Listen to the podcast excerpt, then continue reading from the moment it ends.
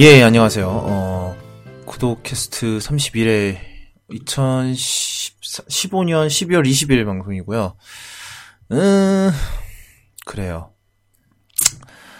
뭐 이번 주가 뭐 빨간 금요일이 있는 날이죠. 좋습니다. 빨간 금요일이라는 사실이 중요해요. 그러면 뭐 날씨가 좀 왔다 갔다 많이 했죠. 추워지고 뭐 하고 뭐 그랬었는데 몸 관리 잘 하시길 바라고. 어제 그 이상한 모임 연말 정산을 갔었는데 네. 굉장히 재밌었어요. 재밌었고 뭐 어제 뭐 3차까지 갔다 그러더라고요. 저는 중간에 나왔는데 3차를 뭐 한 새벽 그때 몇 시야? 뭐 2-3시까지 했다는 얘기가 있어요. 참 오늘 체력들 괜찮으신지 내일 출근하셔야죠. 출근은 포기했다던가 아니면 반찬을 각오했다던가. 뭐 설마. 뭐 모르죠 그건. 네, 어찌됐든 뭐 재밌었고요 어제. 저는 그러면은 뭐 네, 안녕하세요. 2801님. 네. 아, 자꾸 뭐 지금 저녁 먹고 막 들어왔더니 막 속에서 막 계속 올라와요. 그 어찌됐든 네, 한번 이번 주 이야기를 시작을 하도록 하겠습니다. 일단은 먼저 영화 얘기를 해야죠. 스타워즈가 개봉을 했는데요. 뭐 예상했다시피 엄청난 신기록을 흥행 신기록을 세우고 있어요. 지금 보니까 그 첫 주에 벌어들인 돈을 지금 이제 아직 이제 개봉 주말을 아직 거치고 있는 상태에서 지금 예상되는 벌어들인 매출이 2억 달러가 넘는다 그러더라고요. 거의 최고 기록을 세울 거다라고 세울 거라는 게 점쳐지는 상황인데 장난 아니죠. 뭐, 우리나라에서는 뭐, 우리나라는 스타워즈 팬덤이 좀 적다 보니까, 히말라야에 밀렸다는 얘기가 있긴 한데, 뭐, 일단은 예매율은 엄청 높았다 그러더라고요. 한 50% 막 이랬다는데, 지금 뭐, 아무래도 인지도 면에서 밀린다라는 얘기가 있긴 해요. 뭐, 스타워즈가 워낙 오랜만에 개봉한 영화이기도 하고, 그렇기 때문에, 이렇게 뭐 마블 같이 뭐 1년에 몇 개씩 몇 편씩 개봉하는 게 아니다 보니까 뭐 그렇다는 얘기가 있긴 있는데 그래도 뭐 잘 하고 있다고 합니다. 뭐 그래요. 뭐 영화는 뭐 저도 봤어요. 봤는데 예, 예상대로 상당히 재밌는 영화였고 뭐 예, 뭐 진주님은 안 봤죠? 아직 못 봤죠. 예. 뭐 스타워즈 예전 건 보셨나요 혹시? 예전에 하나 봤었는데 그게 하도 오래전 일이라 내용도 기억이 안 나네요. 지금. 우리나라에서는 스타워즈 팬덤이 그렇게 강하진 않아요. 뭐 마블이나 이런 것처럼. 약간. 예. 그렇다 보니까 좀 우리나라에서 좀 불리한 면이 없잖아 있는데 미국은 거의 하나의 문화죠. 우리나라 치면 뭐라 그래야 되나? 우리나라는 그런 문화가 없어요. 사실. 그 스타워즈에 비견될 만한 게 없죠. 우리나라는 뭐가 있지? 뭐 있나? 없어요. 스타 대통령이 네. 언급할 만한 영화? 아니 근데 이게 뭐 있지? 뭐 글쎄요. 그렇게 그런 프랜차이즈로 이렇게 막 하는 그런 그렇게 막 몇십 년씩 이렇게 하는 왜 스타트랙이나 이런 스타워즈 이런 게 미국에 있는 우리나라는 그런 게 없잖아요. 사실상 없죠. 예. 지난번에 뭐 오바마 대통령이 마지막으로 기자회견하면서 나 스타워즈 보러 갈게요 이러고 퇴장했다는데. 네. 하여튼 네, 영화는 저도 굉장히 재밌게 봤고요. 요번에 이제 새로 나오는 배우들이 굉장히 연기력도 좋고 예, 캐릭터도 마음에 들고 그랬었기 때문에 뭐 스포일러, 뭐, 아직 안 보신 분들을 위해서 스포일러는 얘기를 안 하도록 하겠습니다. 뭐, 다음 주 중에 뭐, 스포일러 캐스트를 한번 하든지, 뭐, 그런 식으로 해서 스포일러에 대한 얘기는 따로 할 생각이고요. 옛날에 이제, 어벤져스 때 그랬던 것처럼. 근데 이제 제가 아까 좀 전에 말씀드렸다시피, 스타워즈 쪽 제가 아는 사람 중에 그렇게 스타워즈의 팬이신 분들이 많이는 없어요. 그래서, 캐스팅 쪽에 좀, 캐스팅하는데 좀 시간이 좀 걸릴 것 같아요. 뭐, 그거는 뭐, 나중 얘기고요. 일단은, 이 얘기는 이쯤 하고요. 스타워즈 뭐, 다음 주 중에 또 IMAX를 한번 봐야 되는데, 이번 지금 2D를 봤거든요. 그래서, IMAX가 그것도 굉장히. 당연히 IMAX로 보실 줄 알았더니. 아, 일단은 뭐 예매권은 구해놨는데, 이제 저희 가족이랑 같이 봤어요. 근데, 저희 부모님이 3D를 엄청 싫어하셔서, 그래서, 어쩔 수 없이 일단 2D로 봤고요. 뭐, IMAX는 언제 또, 예매권을 사놨는데, 네. 언젠간 또 보겠죠. 아마 다음 주 중에 볼 것 같아요. IMAX로도. 예, 그 얘기는 뭐, 서지긴 이쯤 하고요. 더 얘기했다가는 이제 스포일러를 막, 마구마구 날릴 것 같아서, 예, 자제를 하도록 하겠습니다. 예. 이쯤 하고, 그 다음에 이제, IT 얘기로 좀 넘어가죠. 첫 번째는 이제 삼성, 애플, 특허 전쟁. 아직 안 끝났어요. 뭐, 시작한 지 거의 5년이나 돼가는데, 아직도 안 끝났어. 언제까지 할 거야? 근데 사실 이게 거의 끝나갈 조짐이 보이긴 해요. 왜냐하면, 삼성이 지금 미국 대법원에 최종적으로 항소를 했어요. 이제 대법원이 마지막이죠. 더 이상 갈 데도 없어요. 이제 대법원에서 어떻게 되면은. 갈 때까지 왔죠? 예. 갈 때까지 갔는데, 이제 뭐, 삼성이 주장하는 바가 뭔가 했더니, 그런 디자인 특허라는 것이 이게 정말 정녕 필요한 것인가 이런 거에 대한 좀 약간 그런 얘기를 했대요. 그렇고, 일단은 여전히 액수가 너무 많다라고 주장을 하고요. $5억, 지금 현재로서는 $5억 4,800만 내야 되는데, 많긴 하죠. 6조 3천억인가 막 그렇던 것 같은데, 기억이 잘 안 나요.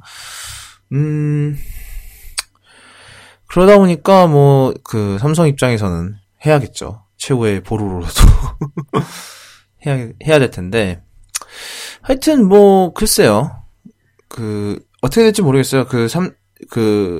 대법원에서 디자인 특허를 다룬 게 마지막으로 다뤘던 게 112년 전이래요. 그래서 만약에 대법원이 받아들이게 되면 이제 112년 만에 처음으로 얘기를 듣게 된다는 건데, 과연 들어줄진 모르겠어요.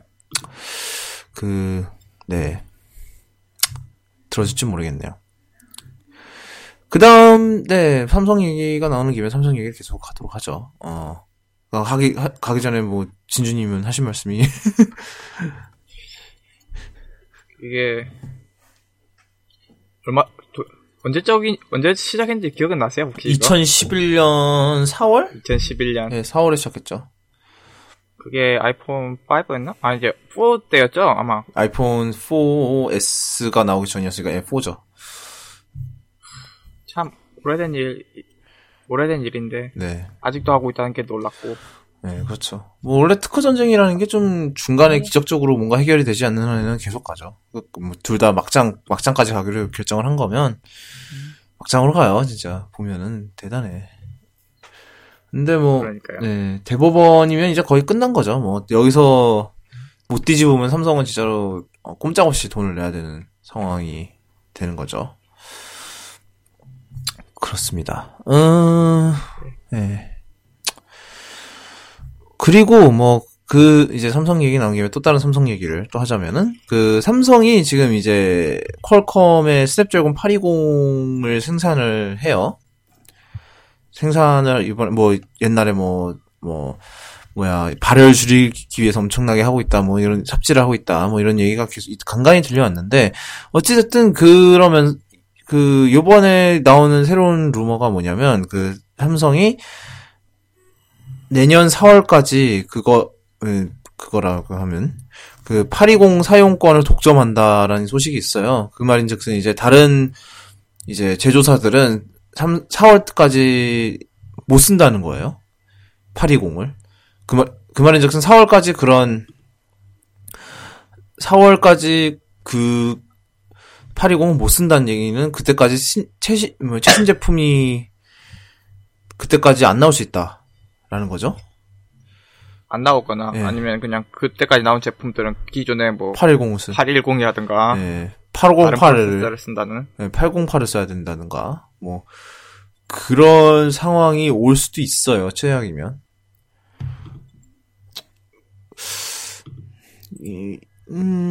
그게, 이게 뭐, 물론 이제, 삼성 갤럭시 S7에 쓰려고 이런 것 같긴 한데, 굳이 이럴 필요가 있나라는 생각이 들긴 해요, 저는.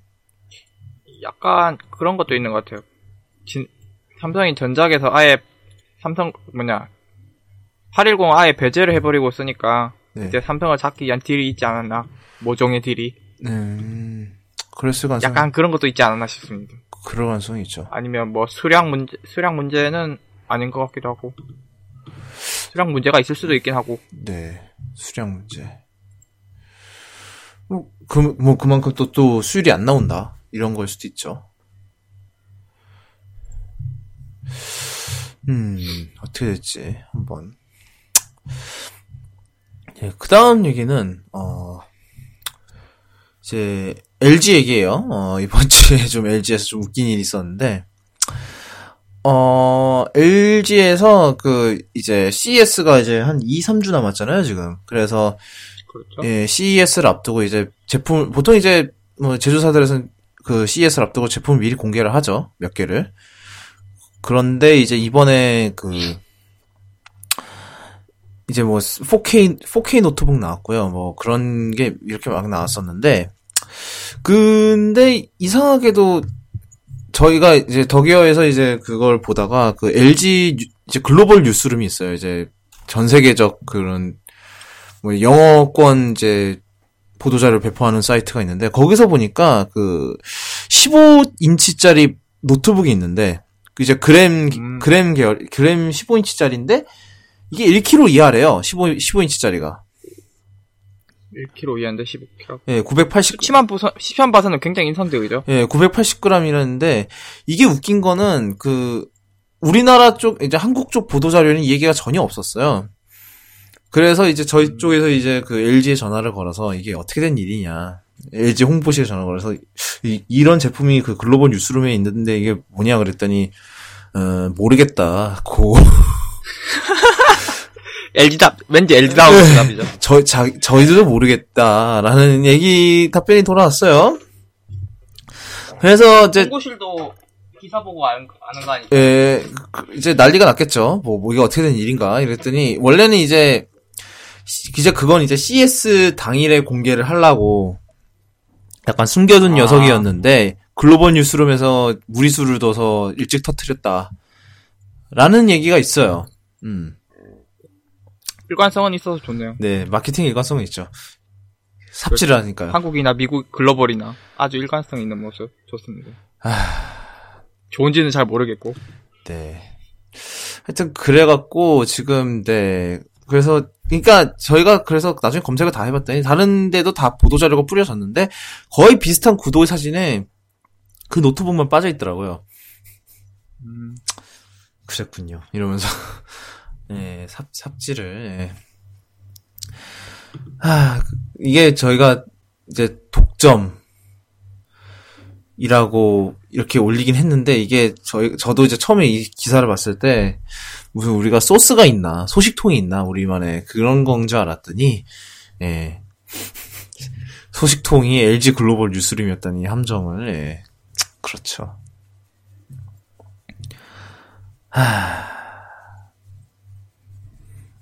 그렇습니다. LG의 마케팅은 뭐 이제는 거의 포기를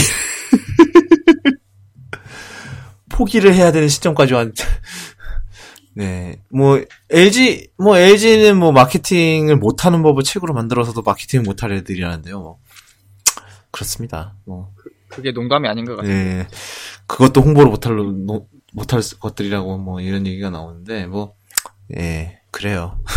살다 보면. 네, 어찌됐든, 네, 여기까지 하고요. LG, 힘 좀 냈으면 좋겠습니다, 뭐.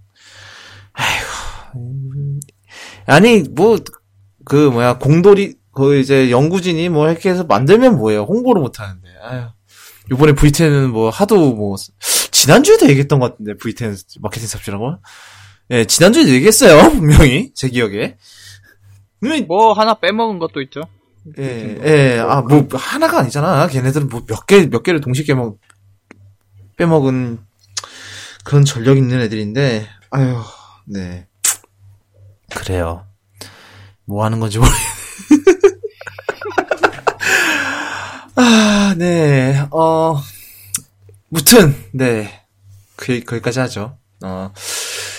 이번 주, 이제 뭐, 슬슬, 소식이 없어서 뭐 나머지는 다 애플 얘기밖에 없는데 지금 남은 쿠도캐스트 남은 시간 동안 뭐 그 전에 저희가 큐시트에는 안 넣어놨는데 빠르게 하나 하고 갈게요. 그 이제 미국 국토안보부에서 이번에 그 이제 미국의 뭐 유학이나 아니면 뭐 좀 뭐 장기 체류 뭐 취업 비자라든가 그런 거 하려면 이제 비자를 신청을 하고 비자를 신청하게 되면 이제 인터뷰를 해야 돼요. 뭐 아시는 분도 있겠지만, 근데 이제 원래는 이제 그 비자 인터뷰를 할 때 그 서류를 들고 가서 이제 이제 서류를 보면서 이제 그거를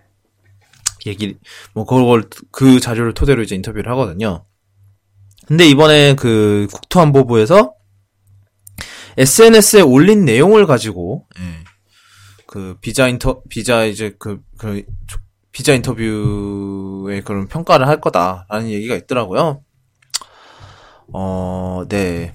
그러니까 만약에 미국 유학을 가고 싶으신 분들은 네, 오바마 욕을 안 하셨기를 SNS에다가 네. 이게 좋은 방법인지 모르겠어요. 아니 다양한 네. 얘기하세요. 네.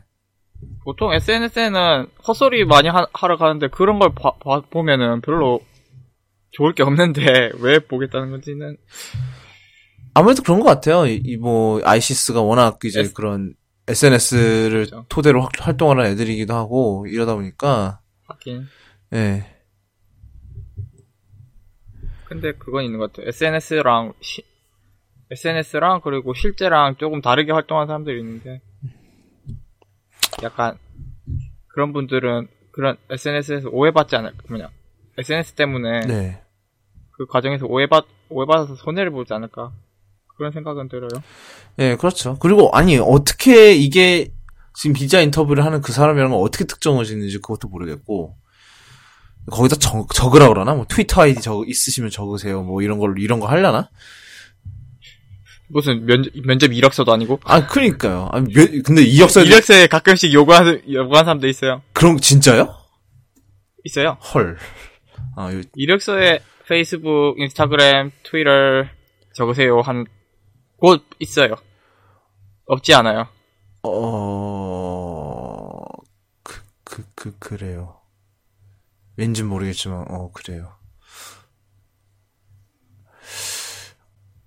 왜지? 아니 뭐 그게 뭐 그런 얘기가 뭐 나오긴 했었으니까 뭐 그래요. 아휴. 난 이제 포기할래. 하여튼 그래서 네 이게 뭐 지금 뭐 시험 뭐 당장 하겠다는 건 아니고 이게 시험 스테이지라고는 하는데 예, 좀 좋은 아이디어는 아닌 것 같아요. 슬슬 이게 아이시스가 등장하고 나서 다시 또 9.11 직후의 그 상황으로 돌아가는 것 같은 그런 기분이 드는 게 있는데 기분 탓이기를 바라봅니다. 그때 9.12 이후로도 굉장히 이런 게 굉장히 까다로워졌죠. 모든 게. 예. 9.11이 모든 걸 바꿔놨고. 네. 아이시스가 또 모든 거를 바꿀지. 뭐 그때만큼의 그럼 바꾸는 건 아니겠지만 네. 그래요. 네. 그다음 소식 계속 하도록 하죠. 그다음 소식은 네. 이제 애플 얘기를 하도록 하겠습니다. 아이패드 프로를 리뷰를 했어요. 제가. 담당 리뷰를 했는데, 그냥 간단한 결론은, 그냥 맥북을 사는 게 낫겠다. 맥북을 사는 게 낫다. 라는 결론이 나왔었고요. 어떤 얘기를 해야 될까요? 아이패드 프로에 대해서. 댓글이 지금 완전히 죽어 있거든요. 그래서, 뭐, 오늘 기록적으로 아까 10명까지 잠깐 찍었었던 것 같은데 지금 8분이 보고 계시다는데 네, 댓글 많이 달아주시면 감사하겠습니다. 네. 일단 어떤 점에서 맥북이 낫겠다는 생각을 하셨는지. 일단은 뭐, 애플 펜슬은 굉장히 마음에 들었어요. 근데 문제는 이제, 애플 펜슬은 제가 많이 쓸 도구는 아니었다는 점이 있고, 그 다음에 또 뭐야, 키보드는 뭐, 키보드도 사실 그렇게 뭐, 그랬던 것, 키보드도 사실 많이 좀 아쉽다기보단, 기능, 뭐, 일단은 뭐, 위에 펑션 키가 하나도 없고요. 펑션 키가 하나도 없고. 예. 그건 좀 그래서 ESC도 없고, 뭐, 홈 버튼 들어가는, 그런 바로 가기 키가 하나도 없어요. 그래서, 좀 굉장히, 네. 좀 그랬던 것 같아요. 그런 면에서, 뭐, 일단 iOS가 뭐, 화면 분할해주고, 뭐, 이런 거는 좋았지만은, 이게 아직도 많이 부족한 느낌이 강하고, 그런 면에서 좀 많이 아쉬웠고, 아이패드 프로가. 아직은 소프트웨어가 많이 그런 걸 하기에 많이 부족하고, 그리고 뭐, 애플이나 뭐, 개발자들 입장에서도 아직 터치스크린에서 생산적인 걸 할 수 있는 그런 UX를 아직 좀 더 고민을 해야 될 것 같다라는 생각이 들었어요. 좀, 전체적으로. 앱이, 뭐, 오피스 같은 경우는 그냥 PC 버전을 그냥 그대로 옮겨온 듯한 그런 UI인데, 그게 터치에 좋다라는 그런 보장이 없거든요. 그러다 보니까 댓글에 댓글이 갑자기 막 달리는데 불평을 하면 됩니다. 아니라 근데 맞아요. 애플 펜슬 대부분 이제 얘기하시는 게 이제 애플 펜슬 때문에 사는 분들이 많을 것 같다라는 약간 대충 그런 이제 의견이 많이 나오는데 애플 펜슬 자체는 이제 굉장히 좋아요. 근데 이제 아이패드이기 때문에 굳이 이제 아티스트뿐만 아니라 좀 다른 그런 용도에서도 많이 좀 유용을 했으면 좋겠다라면 그런 생각이 들긴 했었는데 그게 그러진 않았다는 거죠. 아직은 너무 아이패드 뭐랄까 좀 일단 그리는 거 외에는 좀 생산적인 걸 하기에는 좀 많이 아쉬웠었어요. 그런 게. 뭐 차라리 그리는 거를 뭐 취미로 하는 사람이 아니면 차라리 그냥 맥북을 사는 게 낫겠더라고요. 좀 뭐 성능이 좀 취미로 하는 사람도 그 가격에 사긴 좀 예, 좀 세죠. 예. 약간 이건 가격을 보면 아무리 생각해도 업으로 하는 사람들 위한 제품인 것 같고. 네. 아이패드를 넘어서지 못한 아이패드는 아닌 것 같아요. 그건 아닌 것 같은 게 어차피 아이패드 프로 자체가 다른 아이패드랑은 좀 다른 컨셉으로 태어났던 제품이고 그랬었기 때문에 그거는 아닌 것 같고 예, 그런 면에서 좀 아쉽고요. 그랬던 것 같아요. 저는 네 어차피 그림 그리는 거를 많이 하지 않는 사람한테는 딱히 유용하다라는 느낌을 못 받겠더라고요. 사실 이게 좀 애플 펜슬이 좀 더 이제 그런 그런 이제 뭐 OS 자체에도 좀 더 기능이 있었으면 좋았을 것 같긴 한데, 그러지도 않았던 점도 좀 아쉽고, 예. 그랬고, 뭐, 네. 그러면서 좀 아쉬웠어요. 네. 예, 아이패드 프로, 예, 리뷰는 이쯤, 뭐, 딱히 질문들이 없으시면, 네, 이쯤 하죠. 저는 그냥 내년에 2세대 맥북 사기로 했어요. 언제 나올지 모르겠지만. 그렇습니다. 언젠간 나올 제품. 예. 아니, 스카이레이크 6세대, 스카이레이크용 코어 M은 나온 지가 한참 된 것 같은데, 아직도, 예, 소식이 없어요. 알 수가 없습니다. 그 다음 소식, 좀. 2세대 나오면 꼭 가고 싶은 물건인가요? 모르겠어요. 좀. 지금 1세대 저는 충분히 좋은 것 같아요. 하드웨어 문제가 아니에요, 이거는. 이거는 하드웨어 문제가 아니라, iOS의 한계예요. iOS의 문제고, 그리고 이제. 아이패드 프로 질문이었군요. 예. iOS의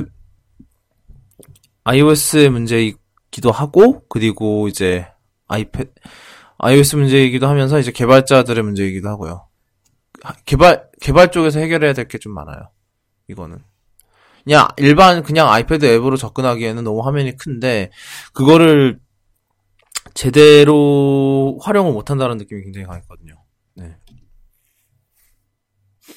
OS X이 들어있는 아이패드 프로였다면 아니요. 그것도 아닌 것 같아요. OS X는 그건 더 아닐 것 같아요. OS X는 터치를 위한 인터페이스가 전혀 아니기 때문에 예, 그건 또 좋은 아이디어는 아니에요. 그건 그거대로 나쁜 아이디어였을 것 같아요. 지금 윈도우 10을 보세요. 지금 윈도우 10. 윈도우 10이 지금 딱 그걸 하려다가 지금 무슨 꼴이 나고 있는지 지금. 사실, 전 개인적으로 윈도우 10이 아직도 좀, 그 정체성 혼란이 아직도 있다는 게, 예. 그게 좀 문제인 것 같고. 이게, 그러니까, 약간은 이제 OS X의 기능을 차용하는 형식으로 iOS를 발전시켜야지 아이패드 프로에다 무작정 OS X 넣으면은 네 그것도 답이 안 나와요.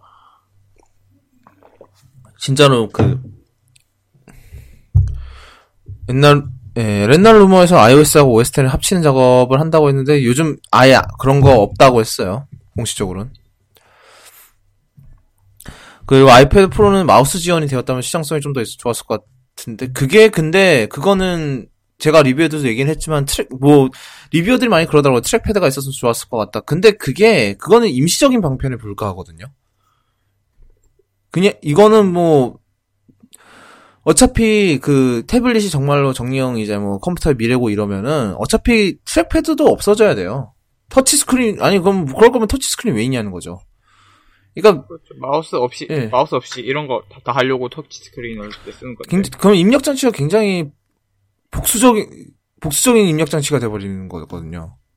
좋은 아이디어가 아니에요. 예, 복잡해져요, 너무. 그러니까 마우스를 위한 UI와 터치 스크린 UI는 확연히 다른 문제예요. 그래서 제가 봤을 때는 개발자들이 좀 더 생각을 해 봐야 될 것 같아요. 그런 UX 관련해서도 네. 그것도 좋은 아이디어는 아닌 것 같아요. 마우스 지원, 뭐, OS X, 네, 그건 이제 뭐, 정말로 임시방편의 해결책이지, 전체적인 문제를, 이 아이패드 프로가 이제 소프트웨어적으로 가지고 있는 문제를 장기적으로 해결해주진 않을 거예요. 그렇게 임시방편을 때우다가 또 다른 문제가 발생할 거고, 그렇기 때문에, 예. 좋은 아이디어는 아니라고 봅니다. 예, 그 얘기는 뭐, 그쯤 하고요. 그 다음은, 예, 아이폰의, 네, 스마트 배터리 케이스 얘기를 좀 하죠. 예. 올게 왔어요. 예, 올게 왔습니다, 여러분. 아유, 제가 이거를, 얼마나 동안 리뷰를 했지? 내가 거의 일주일 정도 리뷰를 했어요. 제가 이제, 사실 이모님이 일본에서 사다 주셨는데, 예. 네, 하여튼 그랬는데, 네. 사실 이게 굉장히, 뭐부터 시작할까요? 나 이거 어떤 말부터 해야 될지 모르겠어, 나 이거. 이거 왜 사야 될까요? 그거부터, 좋은 거, 예, 일단 그거부터 시작을 할게요. 일단 아이폰을 사용하는 사람들이 대부분 문제를 찾는 게 바로 이제 배터리가 부족하다라는 건데, 뭐 대부분의 사람들이 다 외장 배터리를 구매를 해서 그거를 해결을 해요. 근데 외장 배터리의 문제는 따로 들고 다닐 가방이 있어야 된다는 거죠. 굉장히, 그게, 뭐 이제, 사실 솔직히 이제 여자분들은 그게, 솔직히 큰 문제가 안 될 수는 있어요. 왜냐하면 어차피 가방을 들고 다니잖아요. 거기다 배터리 넣고 다니면 되는데 사실 근데 저희 남자들은 보통은 그냥 지갑 주머니에다 넣고 핸드폰 찔러 넣고 그렇죠. 이어폰 그냥 주머니에다 넣고 이러고 다니는 경우가 꽤 많아요. 생각보다. 그런데 이제 그런 상황에서는 외장 배터리를 들고 다닐 수가 없다는 거죠.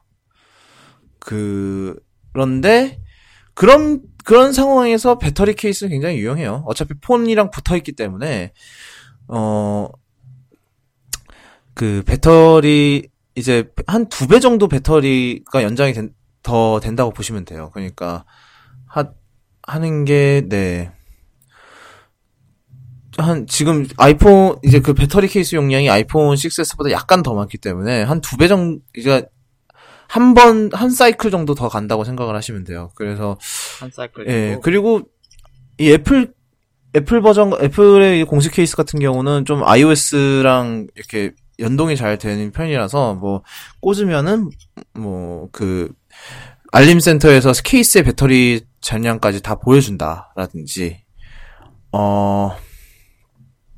그리고 이제 제가 이건 확실하지는 않은데 제가 보니까 그 전류량을 조절을 하는 것 같더라고요. 그 사용자가 아이폰을 얼마나 사용하냐에 따라서 얼마나 이제 전력 소모가 얼마나 많으냐에 따라서 이제 배터리에서 그 케이스에서 아이폰으로 보내는 전류를 약간 조정하는 것 같더라고요.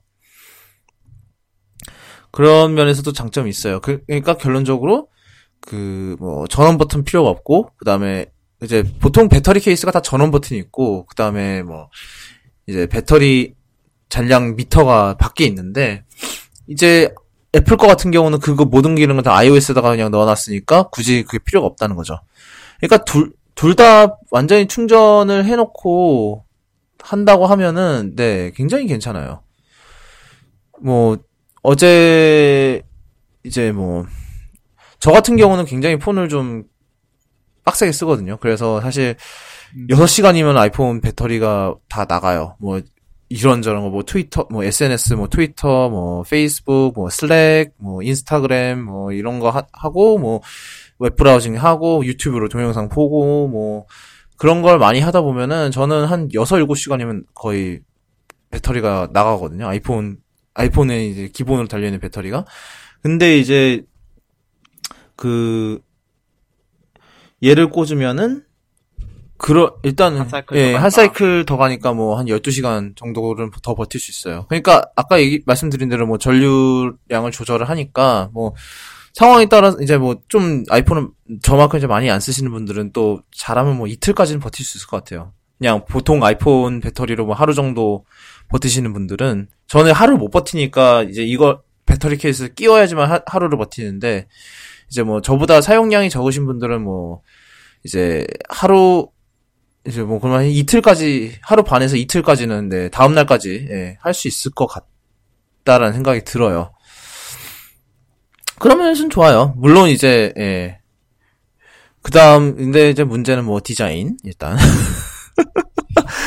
아 디자인부터 아 예 디자인 가격 디자인도 있고 디자인의 문제도 있고요. 그리고 뭐, 가격도 좀 세요. 뭐, 사실 뭐, 우리나라에 보니까 이제 모피 배터리 케이스가 있긴 있어. 그, 이제, 이런 배터리 케이스의 선구자 격이 이제 모피인데, 모피에서 만들었더라고요. 그 케이스를.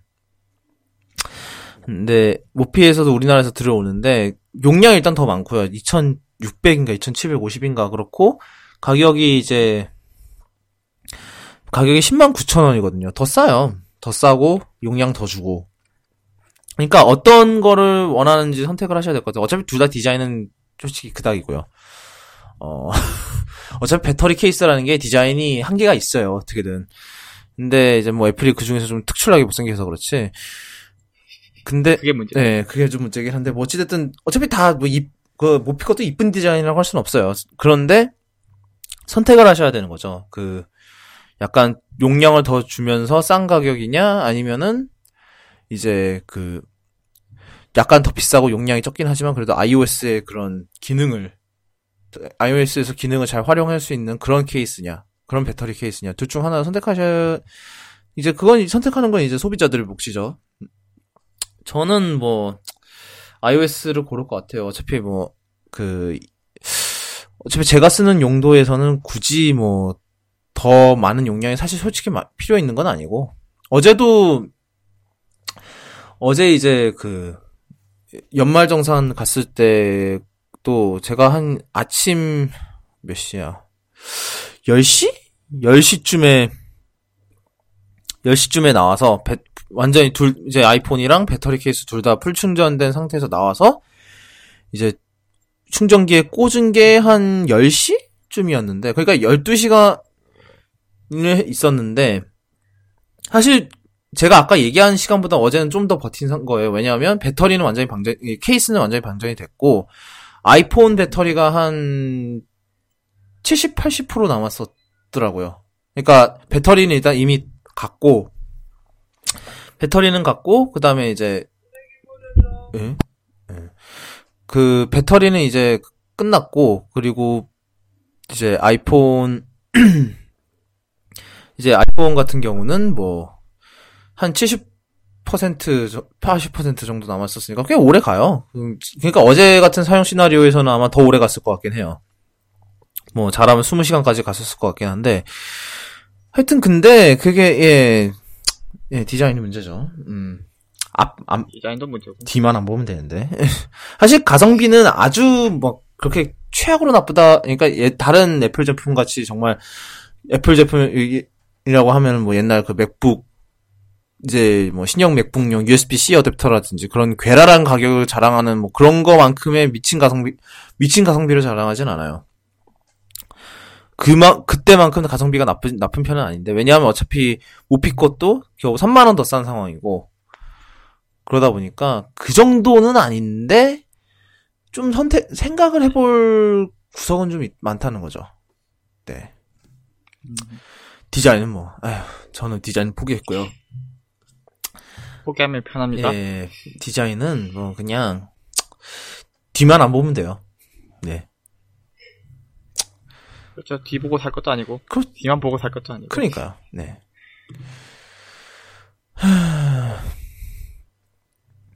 그래요. 하여튼 네 그러면 그쯤 얘기를 하고요. 이거는 뭐 여기까지 했으니까 그 다음은 이제 그 아이폰 판매량 얘기예요. 이제 어디서 했더라? 모건 스탠리에서 펴낸 보고서에 따르면 이제 내년에 아이폰 판매량이 드디어 꺾일 것이다라는 예측을 내놨어요. 드디어? 그 지금까지는 계속 올라갔거든요. 전 솔직히 개인적으로 이게 더 신기하긴 하거든요. 지금까지 계속 더 많이 계속 매년마다 판매 기록을 갈아치웠다는 게 더 신기하긴 한데 말도 안 되는 기록이죠. 예, 근데 이제 이번에 이제 내년에 처음으로 판매량이 내려갈 거다 라는 예측이 있었어요. 아무래도 글쎄요 이것 때문에 뭐 난리가 났네 뭐 이런 사람들이 굉장히 많긴 한데 뭐 그런진 모르겠어요. 뭐 그렇게 난리 날 정도로 그게 심각한 문제인지는 모르겠는데 일단은 뭐 계속됐던 그런 행진에 제동이 걸렸다는 거 는 조금 뭐 역사적이라기보단 좀 산업적으로 봤을 때 좀 네 그럴만한 사건이긴 해요. 시사하는 바가 있다고 봐야 되고. 네. 그리고 스마트폰 시장이 이제 좀 뭐랄까 좀 과포화 상태까지 왔다라고 생각을 할 수도 있겠죠. 어떻게 보면 이제 웬만한 사람들 다 스마트폰도 있고, 그리고 아이폰이 공략하는 데가 보통은 이제 굉장히 좀 프리미엄 마켓이라서, 사실 그게 이 작전의 문제가 뭐냐면, 그런 개발도상국에서는 하기가 힘들다는 거. 그런 문제가 있죠.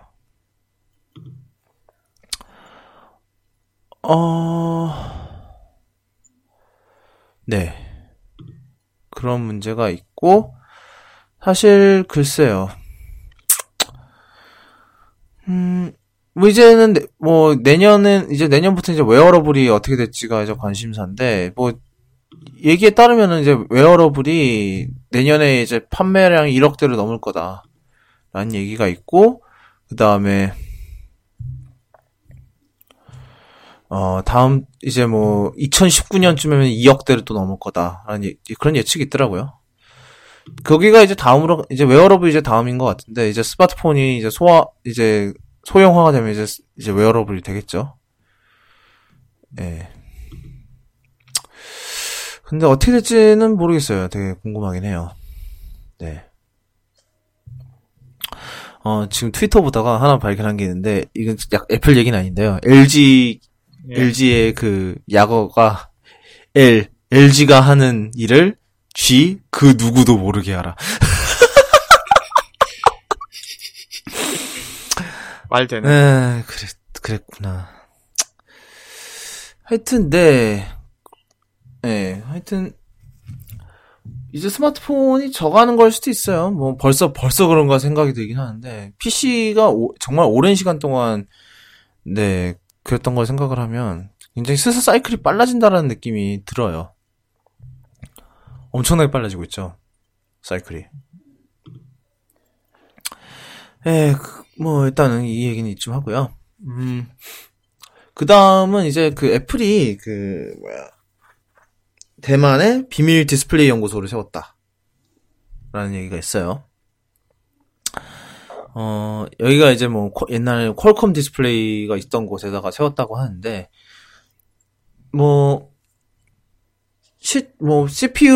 CPU를 자체 개발하듯이 뭐 디스플레이 기술을 자체 개발하려는 그런 건지는 모르겠어요.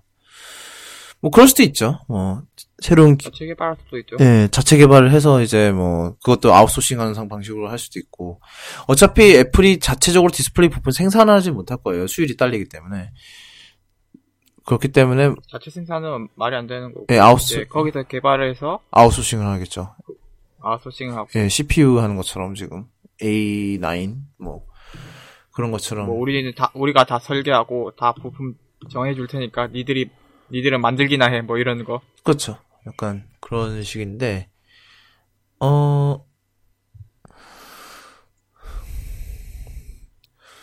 그런데, 뭐, 일단 뭐, 이 연구소에서 개발되는 결과가 나오려면 좀 오래 걸릴 것 같고, 어차피.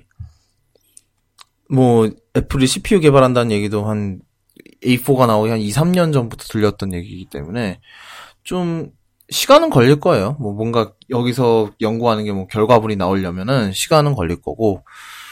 그렇죠. 한번 뭐 기다려 볼 수는 있지 않을까라는 생각이 들어요. 네. 그럴 것 같아요. 뭐 대만에 있다는데 뭐 아무 이제 간판이 아무것도 없대요. 그래서 그냥 애플인 걸 모른대요. 뭐 로빅에 들어가야지만 한다고 뭐 그러더라고요. 뭐 애플 보안은 아주 유명한 건데. 예. 요즘 좀 많이 좀 그게 좀 희석된 게 없지 않아 있지만 그래도. 희석된 게 없지 않아 있지만. 네. 애플다운 보급이죠.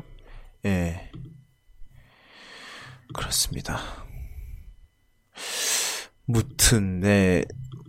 근데 그런 식으로 하면은. LG가 보안이 최고가 아닌가. 아무도 모르게 알아. 거기는 홍보팀도 모르잖아. 아무도 몰라. 홍보팀도 몰라요. LG가 뭐라고 했는지 홍보팀도 모르기 때문에. 아, 예, 뭐. 최고의 마케팅. 최고의 보안주의. 최고의 보안이죠. 최고의 보안. 최고의 마케팅이 아니라 최고의 보안. 그렇다니까. 이게 참. 그래요. 그렇습니다. 네, 그리고 마지막으로, 예, 애플의 인사이동 얘기를 좀 할까 해요. 금요일 날인가? 목요일 날이었나? 그 애플이 이제 인사이동을 발표를 했는데, 일단 뭐, 큰 거는 이제 그, 제프 윌리엄스를 최고 영업 책임자? 로 옮겼어요. COO인데 Chief Operating Officer인데 이 직책이 원래 이제 팀 쿡이 CEO가 되기 전에 있었던 직책이에요. 이제 스티브 잡스가 CEO 시절에 그때 이후로 공석이었다가 이제 제프 윌리엄스한테 맡겼는데 제프 윌리엄스라는 이분이 거의 지금 이제 팀 쿡이 CEO가 되고 나서 이제 거의 팀 쿡의 역할을 해왔고요. 그리고 최근에는 이제 그런 영업 책임자라는 말은 보통 이제 그런 거예요. 공급망 관리나 뭐 이런 재고 관리 이런 거를 하는 직업이고 그리고 최근에는 뭐 애플워치 개발도 예, 이끌었다라는 얘기가 있더라고요. 네.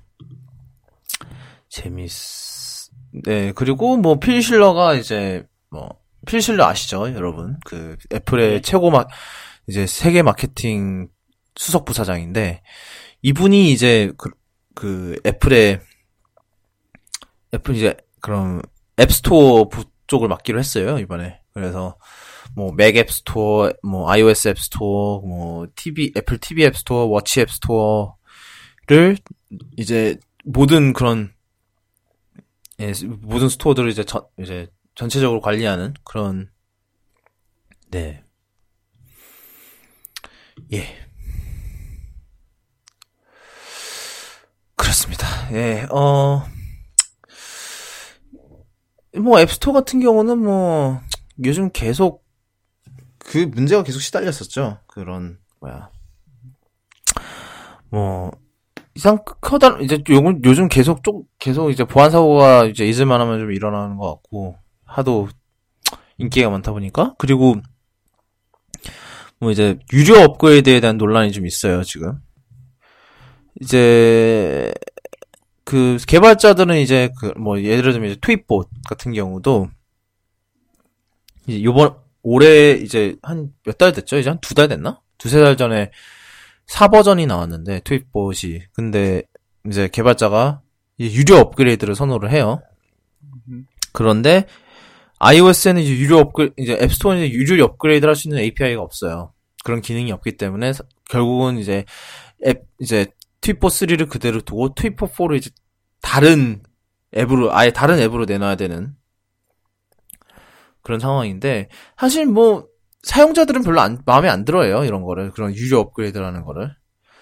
근데 뭐 개발자들 입장에서는 언제까지 그거를 계속 무료 업데이트로 지원해 줄 수 있는 노릇도 아니고 그렇기 때문에 사실 뭐 그런 면에서는 그 유료 업그레이드가 있는 게 중요한 것 같은데 사실 이게 근데 이제 애플이 앱스토어에 걸어둔 이런저런 제한이 이제 그 iOS에서는 큰 상관이 없는데 이제 맥에 가면은 좀 많이 문제가 되는 것 같더라고요. 그래서 뭐 그리고 어차피 굳이 맥에서는 이제 앱스토어가 없어도 돼요, 사실. 앱스토어가 없어도 있으면 좋을 뿐이지. 네, 있으면 좋긴 하겠지만은 이제 뭐 iOS처럼 그 앱스토어에서만 받을 수 있는 것도 아니고. 뭐 있어서 많이 좋아지긴 했죠 지금. 네, 뭐 그렇긴 한데 뭐 여전히 뭐 글쎄요. 이제 근데 그 애플이 이해를 못하는 거는 그 맥 이제 OS X용 앱의 그런 이제 소비 패턴이나 그리고 iOS용 앱의 그런 이제 좀 약간 미묘하게 좀 다른 게 좀 몇 가지 있거든요. 이제 그런 거를 잘 모르는 것 같아요. 그래서 운영 방식이 iOS랑 이제 OS X 앱스토어랑 똑같다는 거죠. 그러다 보니까 네. 그러다 보니까 이제 맥 개발자들이 이제 맥 앱스토어를 많이 떠나는 상황이 발생을 하고 있어요 요즘. 그게 좀 네. 아쉽긴 한 그런 면에서 좀 더 약간 관리 방법을 좀 다르게 접근해야 될 필요가 있지 않나라는 생각이 들어요. 뭐 iOS랑 맥은 다르기 때문에 사실 뭐 맥에서는 이제 굳이 뭐 앱스토어가 아니더라도 접근할 방법은 많으니까. 그렇죠. 예. 자꾸 속이 올라오네.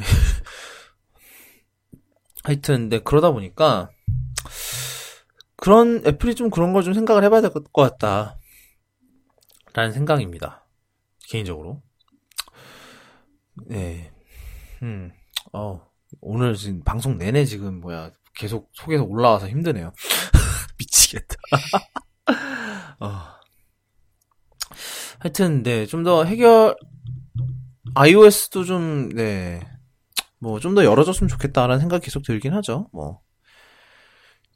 지난번에 이제 아는 분이 뭐 카카오톡에서 다운받은 파일을 어떻게 여냐라고 물어봤었어요 저한테. 근데 그런 방법이 없잖아요. 뭐 예, 거의 없죠. 뭐 카톡 내에서 보는 것밖에 방법이 없는데 왜냐하면 이게 그 카카오톡에서 그런 걸 지원해야지 되는데 카카오톡이 당연히 그런 걸 지원 안 한다는 게 일단 그것부터가 문제고. 당연히라는 말이 좀 웃기긴 한데. 웃긴 게 아니라 슬픈 거죠, 이거는. 카카오톡, 진짜. 카카오톡. 카카오톡은 이게 약간 필수학? 슬슬 그런 상태까지 가는 것 같아요, 카카오톡은 진짜. 하여튼, 네. 필수라기보다는 전 강제라고 느끼고 있어요. 강제학이야? 예, 카카오톡 좀 분발 좀 해주세요. 뭐, 아니, 일단은 난 진짜 제일 웃긴 게 사실 PC에서 로그인 제한, 예.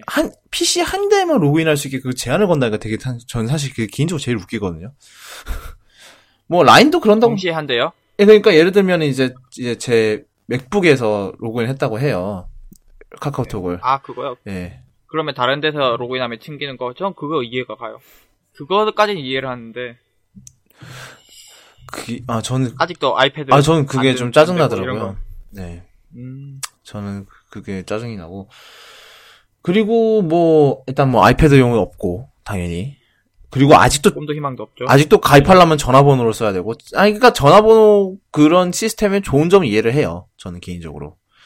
그런 시스템의 좋은 점을 이해를 하는데, 근데 이제, 네, 잠시만요. 카카오톡 잘 열린다고요? 그러니까 근데 카카오톡에서 받은 파일을 다른 앱에서 열 수는 있어요. 뭐, 그런 익스텐션을 지원하는 앱들은. 근데 만약에 이게 카카오톡이 보니까 며칠이 지나면 파일을 삭제하더라고요. 자체적으로. 그러니까 뭐 지금 당장 온 파일이야 뭐 당연히 서버에 살아있으니까 이게 옛날에 감청 논란 이후로 3일 지나면 이제 파일들을 다 삭제를 하더라고요. 그렇게 한 번 삭제된 파일은 열 수가 없어요. 열 방법이 없어요. 그러니까 로컬로 저장했더라도 지우는 것 같더라고요. 카카오톡 앱이 알아서. 그래서 옛날 이제 뭐 예를 들면 이제 옛날에 뭐 사진 했던 것 그런 것도 못 보고 네. 사파리처럼 다른 앱으로 보내서 저장을, 그거는 우리가 개발자고 그런 사람들이니까 그런 생각을 할 수 있는 거고, 보통 사람들 그냥 카카오톡 그런 생각을 맙시다. 예. 아니, 그러니까, 우리야 뭐 사파리처럼 다른 앱으로 보내서 저장을 해야 된다, 이런 걸 생각을 하지만, 그런 거를 생각을 못 하는 경우도 생각을 해야 된다는 거죠. 그러니까 PC용 카카오톡 얘기를 들게요. PC용 카카오톡 얘기를 들면은 다운을 받으면 다운로드 폴더에 저장이 되잖아요. 파인더 내. 그러니까 예. 뭐 일단 아예 로컬로 저장이 되니까 접근이 가능한데 iOS는 이런 통합된 파일 시스템이 없다 보니까 일단 이게 안 된다는 거예요. 뭐 이제 그렇다고 해서 그게 뭐 안 좋은 거다라고 얘기하기는 좀 힘든데, 차라리 그런 게 있었으면 좋겠어요. 뭐, 아이클라우드 드라이브에,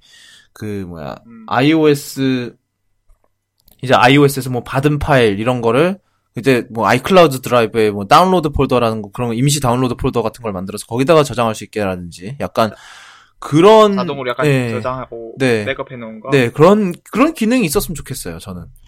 왜냐하면, 저는 개인적으로 정말 별로 안 좋아하는 게, 뭐, 이렇게, 이제 인터넷 웹브라우저에서 이미지를 봤잖아요. 네. 이미지를 봤는데 이미지를 받으면 이제 사진 앱에 저장이 되잖아요. 근데 문제는 이게 그렇죠. 제 다른 사진 라이브러리랑 다 섞여요. 그게 싫어요, 저는. 아니 뭐 이게 뭐 개인 취향일 수도 있고 그런데 전 그게 진짜 싫어요. 그래서 그 다운로드 받아서 뭐 그 이미지 파일을 뭐 다른데 뭐 슬랙에 올린다든지 트위터에 올린다는 그런 거에 사용한 이유를 바로 지워요. 그렇게 해서 뭐 사진 라이브러리가 조금 다른 그런 걸로 그런 걸로 약간 오염된다 그러나? 무슨 말인지. 예. 그러니까 아이클라우드 네, 사진 라이브에 그런 네. 개인적인 용도가 아닌 것들은 저장하기 싫은데 강제로 저장하는 그런 개인적인 용도로 저장한다기보다는 약간 임시로 쓸 거를 저장하는데 그 라이브러리가 그냥 다 한껏 하나로만 있으니까 거기에 다 섞여 들어가는 게 쉬운 거죠. 그냥 저는 이제 아이클라우드 사진 라이브는 정말 사진 용도로만 쓰니까 저는 거의 거기에 뭐 스크린샷 섞이고 뭐 인터넷에서 다운로드 받은 이미지가 섞이고 이런 걸 싫어하는 거죠. 그러니까 아이클라우드 드라이브에 저장되는 건 지금도 되는데 대부분의 개발자들이 대응 안 해서 그런 거 아닌가요? 저는 그 얘기가 아닌데. 그거는 이제 사용자들이 일일이 아이클라우드 드라이브로 보내기를 해야 되잖아요. 전 그게 싫은 거죠. 그러니까 조금 약간 좀 더 그러니까 왜 OS X에 다운로드 폴더가 있듯이 이런 폴더 이런 이제 자동으로 이거 다운로드 받아서 그걸로 보내는 기능 같은 게 있었으면 좋겠다라는 거죠. 약간. 네. 제한이 그러니까 사용자가 일일이 보내기를 눌러야 되는데 그게 굉장히 아니 그러니까 우리야 그걸 뭐 아니까 뭐 그런다 치더라도 예. 그런 생각이에요. 아, 계속 얘기해 봤자. 네. 그러니까 네. 좀 더 그러니까 좀 약간 임시 다운로드 폴더 같은 거 아니면 뭐 임시 다운로드 파일 된 파일을 보여주는 앱이 있다든지 최소한 그런 거가 있었으면 좋겠어요. 저는 그런 생각입니다. 예. 네. 네. 그러니까 뭐 사실 그런 것 같아요. 그러니까 뭐 아이클라우드 드라이브 이런 거가 있는데. 그러니까 뭐 개발자들이 이제 아이클라우드 드라이브에다가 바로 저장하게 만들 수 있고 뭐 이런 게 있는데 문제는 애플도 그런 걸 적용 안 한다는 거죠. 예를 들면 이제 사파리 뷰 컨트롤러가 있잖아요. 요즘 이제 iOS 9부터 나온 게 이제 그거 같은 경우는 이제 되게 좋아요.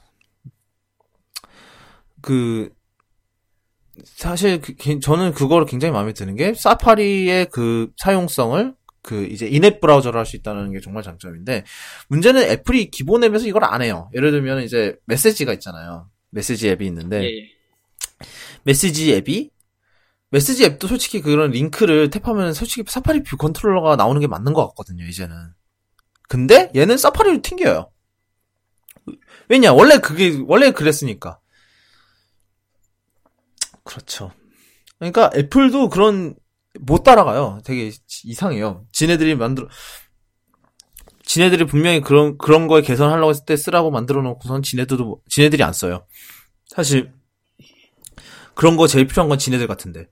메시지 앱이나 아니면 그런 그런 거에 링크를 클릭하면 이제 사파리 뷰 컨트롤러가 나오면 좋을 것 같은데, 무조건 다 사파리로 보내버리니까.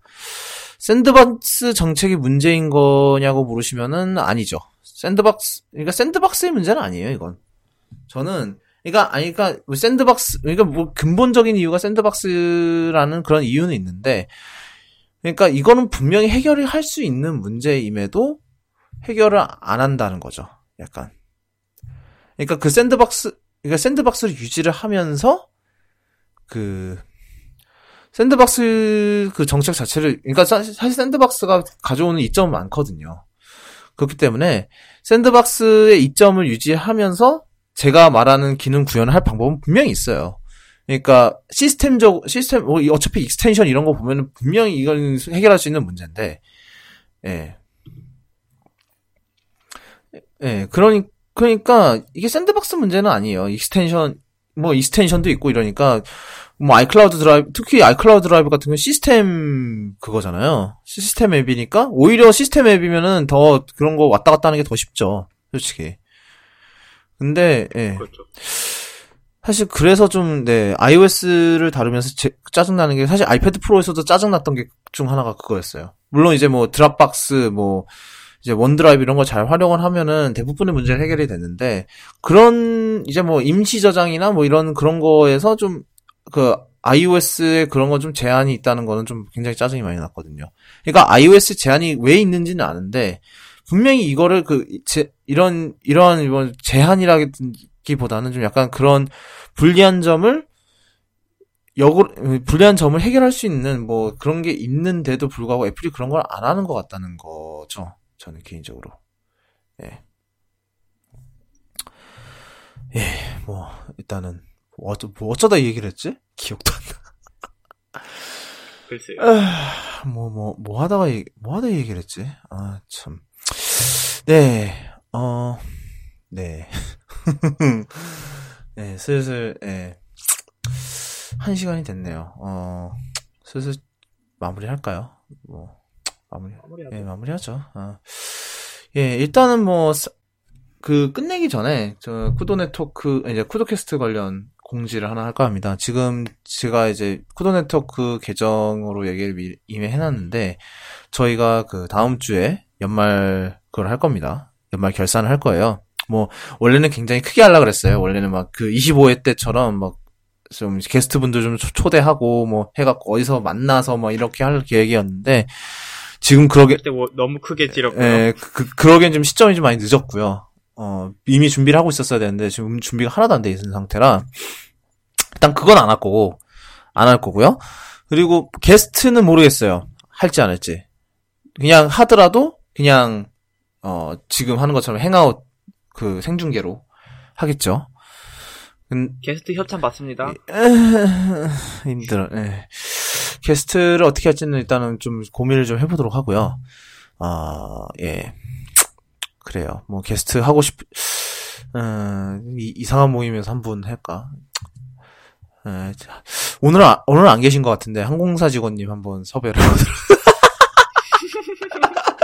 저희 쿠도캐스트 명예 청취자이신 그리고 그 산악대장. 쿠도캐스트 산악대장이신, 예, 한번 얘기를 해보도록 하겠습니다. 오늘 안 들어오신 것 같은데, 좀 바쁘셔서 그런지. 예, 하여튼, 네. 저희가, 그거는 뭐, 그때 가서 얘기를 해보도록 하고요. 하여튼, 그래서, 그 연말 결산을 위해서 저희가 설문지를 준비를 했어요. 제가 좀 전에 썼는데, 이게 뭐냐면은, 이제, 올해 제품을 선정해 주시는 그런 그거라고 생각을 하시면 돼요. 그래서 제가 지금 준비한 게 올해 스마트폰이 있고, 올해 태블릿, 올해 스마트워치, 올해 노트북, 올해 혁신기술, 네. 올해 마케팅? 아니 그거 말고 올해 카메라 말고? 그리고 올해 게임 콘솔. 예, 올해 게임 콘솔이 뭐 새로 나온 건 없기 때문에 그냥 올 한 해는 이 게임 콘솔이 정말 좋은 한 해를 보냈다. 이렇게 생각하시는 걸 하나 고르시면 되고요. 그리고 뭐 올해 게임, 그냥 단일 게임, 그리고 이제 마지막으로 올해 영화. 네, 이렇게 카테고리를 나눴어요. 그래서 이제 제가 이제 생방송이 끝나면 바로 이 링크를 올릴 건데, 이 설문지에 성심성의껏 답변을 해주시면 정말로 감사하겠습니다. 저희가 많다고요. 이게 말로 해서 그 많은 거지 별로 없어요. 몇 개니? 하나, 둘, 셋, 넷, 다, 여, 일곱, 여덟, 아홉 개밖에 없어. 9개요. 9개밖에 없습니다. 뭐 물론 이제 이거를 방송을 하려 치면은 좀 많을 것 같긴 한데. 하나당 10분만 해도 9개, 90분. 예, 한 시간만이면 딱 좋잖아. 올해 아이돌 안 한다니까. 이분들 이상한 모임에서 아이돌 얘기를 그렇게 하더니만 또 여기까지 아이돌을 끌고 올 지금, 예, 뭐 올해 아이돌 여러분 누군데요? 그러면 뭐 그 시기 뭐야, 이상한 모임에 누가 인기가 있었지? 아이린 어디에야 이거? 올해 아이돌 어디, 뭐, AOA? 설현? 아니면, 난 몰라서 제가 이게 왜냐하면, 저희, 이제, 여러분이, 이제 하는 거랑, 이제 저희도 따로 선정을 할 거예요. 이제, 청취자 섹션이 있는 거고, 저희 섹션이 있는 건데, 그래서, 저희도 모르면은 이게 답이 없어요. 근데, 저희도 뭐, 알아야 뭐, 아이돌을 모른다니까. 추가 누구였지? 난 러블리즈인가? 난 모르겠다. 예, 하여튼. 러블리즈인가? 아마 그거 맞을 거예요. 예, 러블리즈인가요? 저는 아이돌, 진짜, 예, 하여튼. 그만해요. 아추로 채우지 마. 그만하라고. 하여튼, 네. 하여튼, 그래서 저희가 준비를 많이 제가 지금 설문지를, 예, 준비를 했으니까, 사실, 지금 생방송으로 들으시는 분들을 위해서, 잠깐만요. 다 됐다고 생각을 하고, 제가 댓글창에다가 올리도록 하겠습니다. 댓글창에다가, 예, 올리도록 하겠습니다. 해보시면 돼요. 네. 응답을 볼 수도 있고요. 오케이. 그렇게 해서 네, 보시면 됩니다. 뭐 기타란도 제가 해놨으니까 이 보기에 제품이 없다 그러면 기타란에서 적으시면 돼요. 사실 제가 그 올해 노트북은 진짜로 2개밖에 안 적어놨어요. 사실 서피스북하고 애플 맥북밖에 안 해놔서 딱히 이거 말고는 나온 게 생각이 난 게 없었고 뭐 태블릿도 4개밖에 없어요. 지금 뭐 아이패드 프로랑 미니 4랑 서피스 프로 4랑 픽셀 C 이게 4개밖에 없거든. 태블릿이 딴 게 뭘 내놨는지 기억이 하나도 안 나요, 지금. 스마트폰이 제일 많고, 영화도 좀 많고, 카메라도 사실 처음에는 소니 A7R2하고 RX1R2밖에 없었어요. 근데 거기에다 이제 나중에 캐논 추가하고 DxO 추가하고 라이카 추가하고 막 이랬는데, 예, 그래요. 하여튼 네, 무튼 그쯤 하죠. 예, 제가 좀 오늘 좀 말이 많았는데, 예, 미패드는 사실 올해 태블릿 머티리얼은 아닌 것 같아서 뺐어요. 올해 미가 좋긴 한데 올해의 뭐 되기는 좀 많이 아쉽지, 예, 않나? 네, 뭐 그냥 사실 그렇잖아요. 아이패드 미니 2 그냥 화면은 뭐 아이패드 미니 2에서 이미 했던 거 그거 보면, 아 캐논이 새 카메라를 내놨었군요. 예, 내놨었어요. 예, 놀랍게도 그렇습니다. 예, 놀라워요. 놀라웠죠. 모르셨죠? 하나 내놨었어요. 그것도 무려 5천만 원 원짜리였는데 아무도 몰라. 왜냐면 A7R2가 다 묻어버려서, 예, 몰랐어요. 아무도 몰랐습니다. 예, 이른다니까. 이제는 안 돼. 이게 안 된다니까. 예, 하나 하셨는데. 예, 올해 뭐 캐논 내놓은 게 생각나는 게 미러리스 정신 차리고 하나 내놓은 거 하나. 예. 그거 정도? 예. 잠깐만요. 네, 아, 그리고 모르시는 거는 그냥 빈칸으로 남기셔도 돼요. 필수 대답 질문이 아니라서, 예. 안 하시는 거는, 네. 모르겠다 이러면은, 네, 그냥 패스하셔도 됩니다. 그게 필수 질문으로 제가 해놓은 게 아니라서 다 하실 필요 없고요. 지금 들어오고 있는데, 예, 이게, 네. 굉장히, 일단은 올해 스마트폰이 하나고요. 다 초이스가 하나시고, 태블릿은 좀 갈리는 것 같고, 네, 카메라도 뭐 갈리는 것 같고, 뭐 게임 콘솔도 하나로 통일이 됐고, 게임도 갈리고 영화도 갈리고, 이거 재밌을 것 같아요. 예. 사실 올해 노트북은 제가 초이스가 얼마 없어서 지금 거의 50대 50이야. 사실 생각을 해보세요. 맥북하고 서피스북 말고 뭐가 있었어?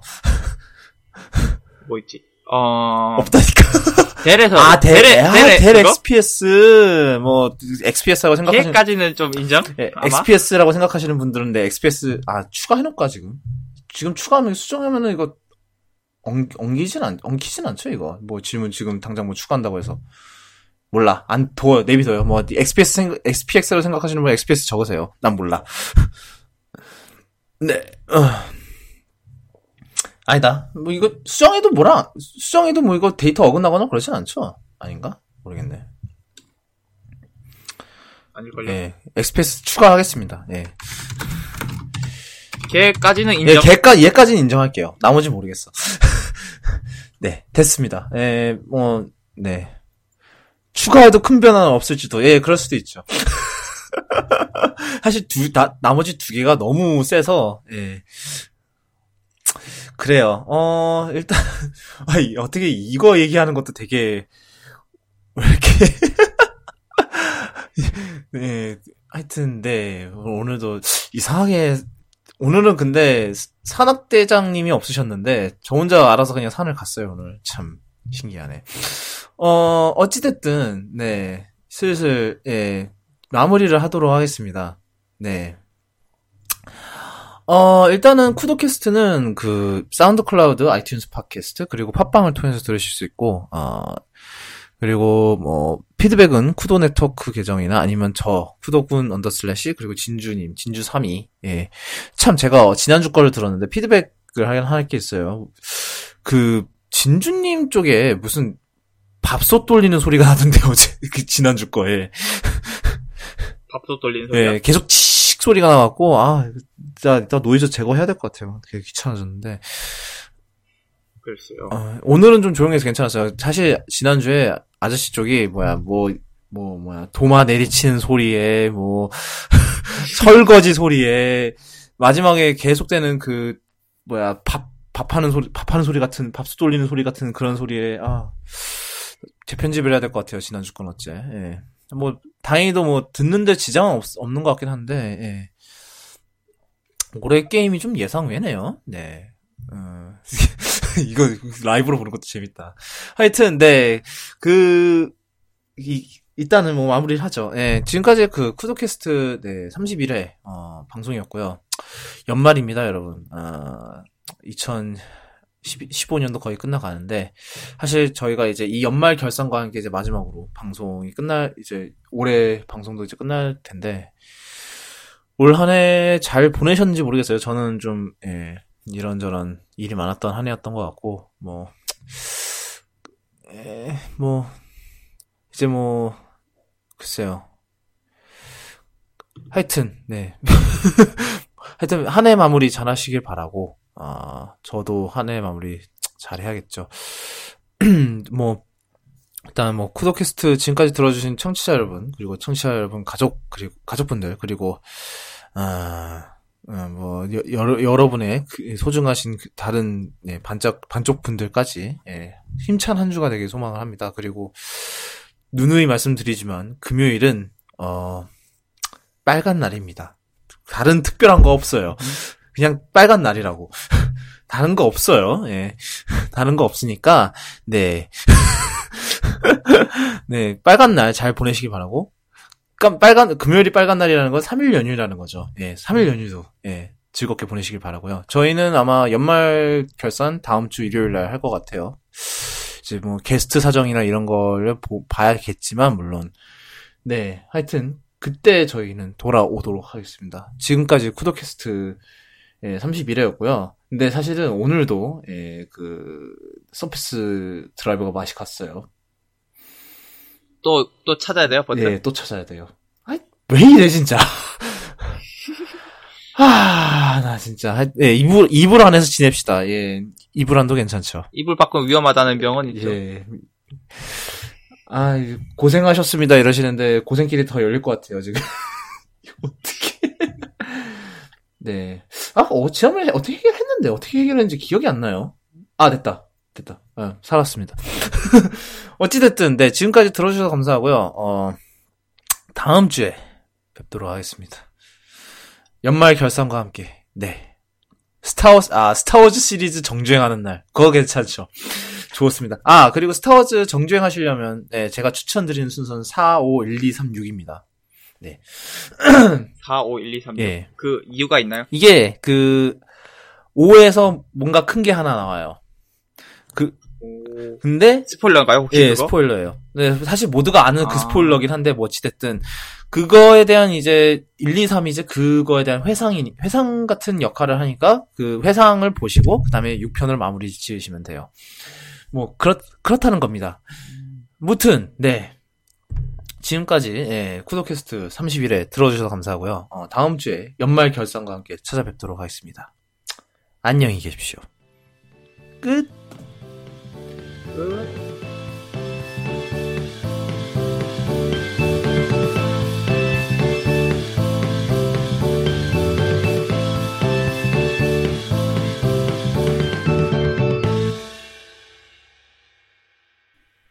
Good. 아휴. 아유, 이 서비스 진짜. 아유, 진짜 씨. 아, 맥북 빨리 사야지. 맥북. 맥북 사야지. 아휴. 언제 나오지? 새거? 글쎄다.